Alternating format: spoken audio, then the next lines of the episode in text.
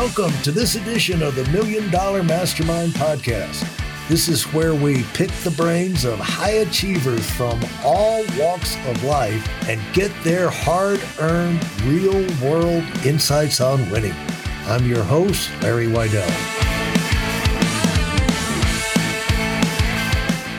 Okay, let me give you. Let me find out this. What kind of business experience did you have uh, at 2017 when you're launching this thing? What kind of business experience uh, had you accumulated along life's highway? So um, I grew up in a family-owned business, and I've been working since I was nine years old for them. Um, and so I've always been an entrepreneur myself. Um, I own yeah. my own company. Prior to this, it was an exhibition design company. And then when I came up with this concept, it was still under the exhibition co- design company that I ran. Um, but no formal training whatsoever. Nothing. I think that most, most, of it all comes from my grandfather. You know, like you were talking earlier. Okay. What I kept thinking, what I kept thinking yeah. my grandfather saying to yeah. me was, yeah. was know who you are, know what you're not good at, know what your strengths are, and find the best people that you could possibly afford to hire to fill in what you're not good at and and work with you on that and then bring them along on that journey. Um, and i've pretty much i've stuck that you know it, i've stuck to that my whole life and it's yeah and really- another way of, of uh, i've heard that i like about that bringing them along in the journey is have a vision yeah. that is big enough to include them. It's not just, you know, I can be successful if I do this, but yeah, yeah that's the thing about a big vision. You know, yeah. if you have the, the big vision, you you can have something that's really exciting for other high quality people to mm-hmm. get involved with because they're like, okay, I can throw, you know, because most people they know if they're good or not, and they know yeah. that there's value to their their work. Mm-hmm. And so if they decide, there's opportunity here. This could really pay off for me. Right. Uh, that that allows you to attract them and also well, it's building. It's, yeah, it's building something. It's getting everyone around you to understand that you're building and you're you're doing something that a has never been done before. So it's exciting for a lot of people to be involved in, um, and figuring out how to do that, how to make it happen. Right how to be successful. Yeah, figuring out what's what nobody's figured out before. And the other thing is, again, which causes people to, you know, the this the the need or uh, all this like it's not just making money; it's making a difference. You know, this Absolutely. where you can see the thing you're making a difference. People value it. Mm-hmm. People, you know, and they let you you get that positive feedback. And so all of these are ingredients for extraordinary success rather than, hey, let's put on a show. You know, it's going to be great. But yeah. how can you do something that's that's lasting? And mm-hmm. so, what did you do at nine years old when you started? What what what kind of uh my mom uh, so my mom owned my parents owned um which they bought from their my grandfather um it was kind of a it was a jewelry slash accessory store it was retail right? so uh, right I, when I was nine years old, I used to like fill in the inventory, um, make sure that the back back storeroom was all organized, you know, fetch fetch things for all the salespeople, you know, and and make uh, wrap everything, wrap all the presents for the customers, and anything they needed me to do. And as long as I was in the back, she didn't let me go. She didn't let me go out on the floor selling until I was think I think I was like twelve around 12 or 13. So, and what did you, uh, how do you think that informed you and your outlook on things as opposed to friends you had who are nine years old and they're just playing and you know going to school and things like that yeah. i'm gonna dr- i'm gonna darken this screen for a minute someone's gonna come in here and i don't want you, you to get distracted but uh, i am here listening just keep talking um that's a good question. Uh, I think that I definitely saw the world in a different way. Um, and I definitely um I wasn't I wasn't involved, I don't think, in kind of the more what I thought at the time was my trivial things um, with regard to growing up and you know like high school drama and um, uh, just things that normal kids do and uh, te- I mean I think that team sports are very important for kids to be involved in, but um, I had my own team sport. I was working, and um, I think I grew up really fast. Actually, I think that was the major the major takeaway, is I was much more mature than a lot of kids my age. Did your uh, attitudes towards your parents and adults and the the real world uh, uh, change? You think in terms of what these people are doing, and there's there's more behind the scenes here than just yeah. I think mom I and dad telling me not I can't do this and I can't Yeah. do that.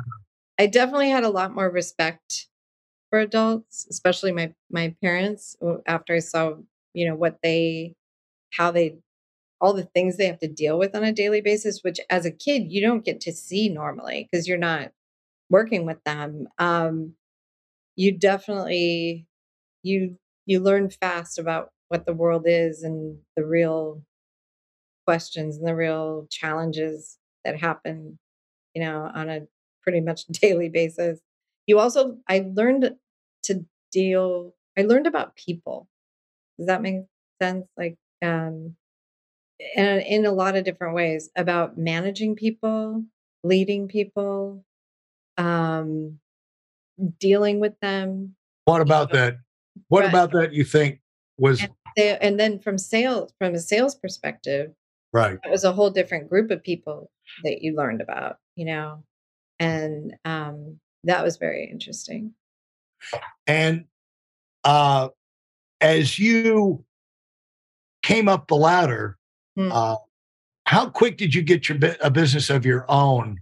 You know, moving on on up and, and yeah that was in life. that kind of happened um almost by accident i kept getting asked to do these exhibitions and so you know I, and i was successful at it and so kept getting asked to do more um but What's an what's an exhibition? Like a museum exhibition like uh, Okay, put on an event, right? yeah it Yeah. um yeah you could you could call it that i guess um they're they were mostly temporary exhibitions for museums that they would set up for like two or three months you know Yeah. and and they would have them um and i it was during uh creating one of these exhibitions that i i walked away from one of the interviews we were doing and i said to myself you know, it's such a shame because my grandchildren, my great grandchildren are never going to be able to have the same conversations that I was having, Yeah, you know, and they were so meaningful and you could learn so much from these people that I just didn't want, you know, a resiliency, hope, um, you know, tenacity and just how one lives after such trauma that I could never even imagine. I don't think any of any of us could really imagine. So I just didn't want to lose those conversations. And I was seeing things around me that told me, all right, and this might be something I was particularly also good at is figuring out or connecting the dots, they say, right? So if you see something happening and you see something else happening, what I was able to do is say, okay, if you can do this, you should be able to do that. Yeah. And what if we put these two things together? What could that create? Um, and I think that was a big part of it was being able to have the that vision and being able to envision it already working and uh, how it would work. You know, the ultimate pro, the ultimate experience. Yeah. One of the keys of being a high achiever is being able to connect dots Mhm. that other people can't connect, and to kind of be able to visualize. And a lot of that comes because of instinct, a lot of past experience, convert, you know, exposures that, that you've had. But wherever it comes from, yeah. if you can connect that dot, you can say, you know, if you can go over here and do that, yeah. boom. You know, obviously Steve Jobs, you know, could, you know, his thing is, you know, yeah. I want one button on this thing, you know, that does yeah. 400 things. and so uh, uh, they thought he was crazy, but, you know, they figured it out. And so uh, I was called you know, insane. I was called insane. I, I was, uh, people thought I literally was crazy. Uh, I I had one institution when they heard about what we were doing called it the Seance Project. Um, okay. people, people thought I was I was batshit crazy. I mean, they they would say to me, "You want to talk to dead people?" You know, yeah. I, I, and I was like, "No, not really." I mean, don't forget, don't forget, this was before. So I came out came up with this concept that I was trying to get people to buy into in 2010. Um, Skype had come out in 2008, I believe, or maybe it was so, but it wasn't really ubiquitous until 2012. And so there was no point of reference for what I wanted to right. do. And and yeah. so no one had any by the time we did it, like we did our first proof of concept in 2012 and when we tested it in the public uh, that was probably early 13, uh, you know, late 12, late 2012, people were saying to us, they were coming in and they were having the experience and they were talking to these individuals, and they would turn around to me and say something like, I, um, or they would say goodbye to the individual, or they would say, you know, oh, it's oh. nice talking to you. And and then they would leave. And these were people that we told before they started that this is a video of a person that we did you know and you're going to talk to them so it's we call it videos that talk back but they would leave and they would think no that person they they were in another room right, right? or yeah. um and they would say oh i didn't want to ask them this and i would t- I would ask them why didn't you ask it? And they would say because i didn't want to hurt his feelings wow I, you know that he's not really there yeah. you know and and they it, it, i had one woman who was actually flirting oh, oh no. It was oh hysterical, no hysterical. So it you know it, they now kind of by 2012 they had some kind of frame of reference but it wasn't exactly what they thought it was so well, even in Star Wars, you know, you could have told them like yeah. even the Star Wars, we're the first Star Wars with that yeah. hologram of uh exactly. Obi, yeah, uh, yeah, yeah. It's uh it's kind of like an interactive hologram, you know, right. and those right. things have been around. So it's not that voodoo. It, it's just it that nobody's figured it out yet. Yeah, it was something that was only in science fiction before, but yeah. we had just figured out a way to actually do it. Right. Well, I have actually a science fiction Dick Tracy watch right here in my wrist. So yeah, that was science fiction a long time ago too. I remember you know? that.